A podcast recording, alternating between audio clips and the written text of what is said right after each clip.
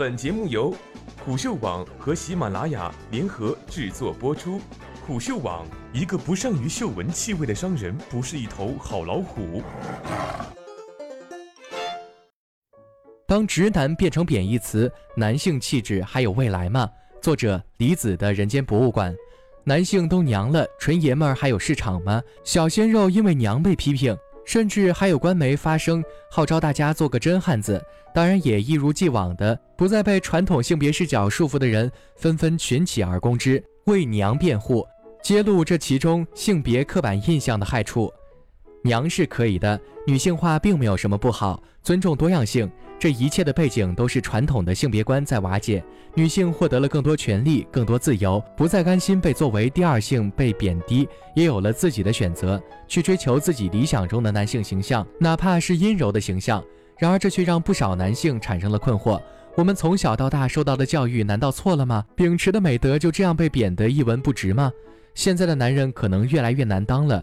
许多男性看到那些娘里娘气的小鲜肉当道，可能会心存芥蒂。况且他们还说我们直男，直男做错什么了？身边的男同胞总会发出这样的无辜声音。而另一方面，女性的崛起可能也有点让人动摇。时不时就会听到一些新闻，说现在幼儿园小孩里的男孩都太弱，没有男孩样。有的人建议说是需要更多的男性幼教，不能让女老师再教坏小孩。云云。中学、大学里面，女孩子成绩越来越好，甚至超越了男孩子。有人担心男生是不是不行了？男生不行了，这个社会还有希望吗？男人强则国强这句话，在很多人看来还是非常根深蒂固的。因为很显然，在当下社会，男人们面临着许多压力。很多人觉得上有老下有小，要挣钱，要顾事业，还要顾家。但实际上，执着于做爷们儿，可能会让自己的境况越来越糟。最近，英国的文化界也在讨论所谓男性未来的问题，比如男性为什么不愿穿女装的问题。这个问题在很多人看来简直再自然不过。绝大部分男人都不会穿女装，小个子的男生即使买不到 x S，也绝对不会往女装专柜走哪怕一步。但是女孩子穿男装就不会有这样的问题。这在格雷森·佩里看来，这正是男性受束缚的表象之一。格雷森是一个思想家、艺术家。被评为英国文化界影响最大的一百人之一，曾被授予过皇家勋爵。他在性别上是非常大胆的、前卫的。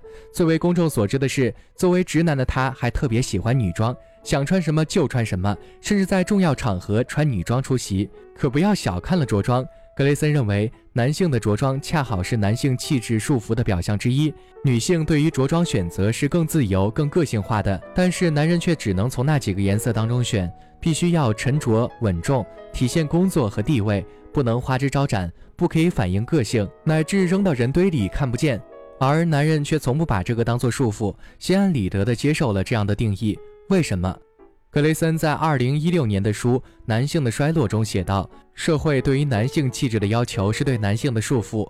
第一，男性气质必须要掌握权力，要正确理性；第二，男性气质必须要有统一的外在；第三，男性气质崇尚强力甚至暴力；第四，男性气质通常会压抑情感的表达。”特别是对权力的强调，让男性不得不坚持所谓的男性气质，并强行把自己放进统治者、受益者的框架中。因为有了权力，便不愿意承认这种角色对自己的束缚，不愿意承认作为男人并不优越，或者我其实想成为女人。而且这个社会也没有给予男人讨论自己弱势的机会，因为男性天生就是优等的，根本不需要讨论。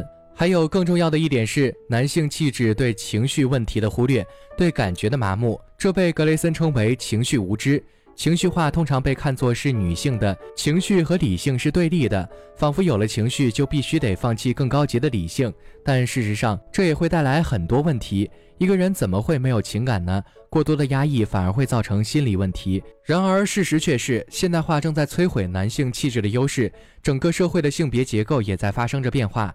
男性不再也不必处处寻求权力、领导和控制。未来的社会必将更推崇合作，而非强权、冲突和暴力。同样，情绪管理也变得越来越重要。这些都是传统的男性气质所给不了的。学术界也讨论过男性气质的软肋，其中就包括津巴多。他是著名心理学家、大名鼎鼎的斯坦福监狱实验的主导者。他的新书《雄性衰落》中就提到说，男性气质的束缚对新时代的男性来说并不是一件好事。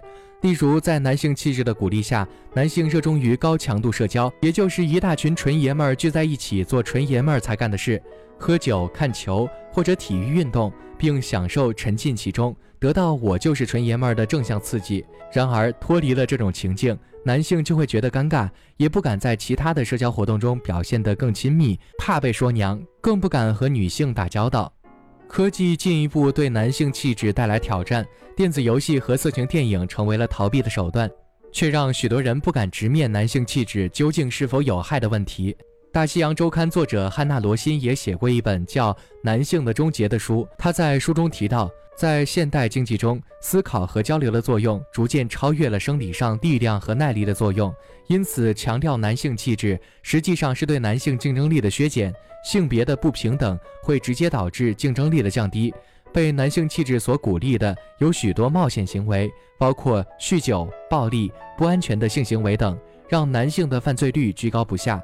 但另一方面，为了表现出阳刚坚强，许多男人也会压抑自己的情绪，有问题也不倾向于寻求帮助，导致严重的心理问题。据调查，五十岁以下男人的死因排名第一的竟然是自杀，而解决这些问题的途径之一就是抛弃男性气质的优越，拥抱其他的可能性。格雷森说的这一句，我是认同的。男人有权利脆弱，有权利弱小，有权利犯错，有权利依靠直觉，有权利说不知道，有权利说不确定，有权利灵活，并且最重要的是，有权利不为上述任何事感到羞愧。他说：“其实言下之意就是，未来的男性是什么样的，不该由任何一个规则来规定，而是给予更多的自由。这不就是性别平等的另一面吗？实际上，我们追求性别平等。”解开女性必须怎样怎样的枷锁，给予女性更多自由的同时，也应该给男性自由，不要再羞于那些很娘的事情。现在在一些国家，比如瑞典、挪威等，都流行中性教育，在小孩子小的时候，不给他们设立性别框架，而是观察培养他们具有的能力。女孩可以在户外打滚做冒险的事情，男性若喜欢细腻的工作，也会被鼓励。在新时代，培养一个男孩，并不是拼命要孩子做小男子汉，而作为成年人，当你感到压力很大的时候，不要认为自己是爷们儿就该硬撑，多找人谈，寻求帮助，或者大哭一场都是没有关系的。在一心想着成功晋升挣钱的时候，放下竞争的心态，多为别人考虑，多交流，说不定效果更好。随着科技的发展，男女生理上差别的影响会越来越小，社会也会越来越多样化，越来越包容。不管男女，都能自由地按照自己的想法生活，这才是理想中的社会。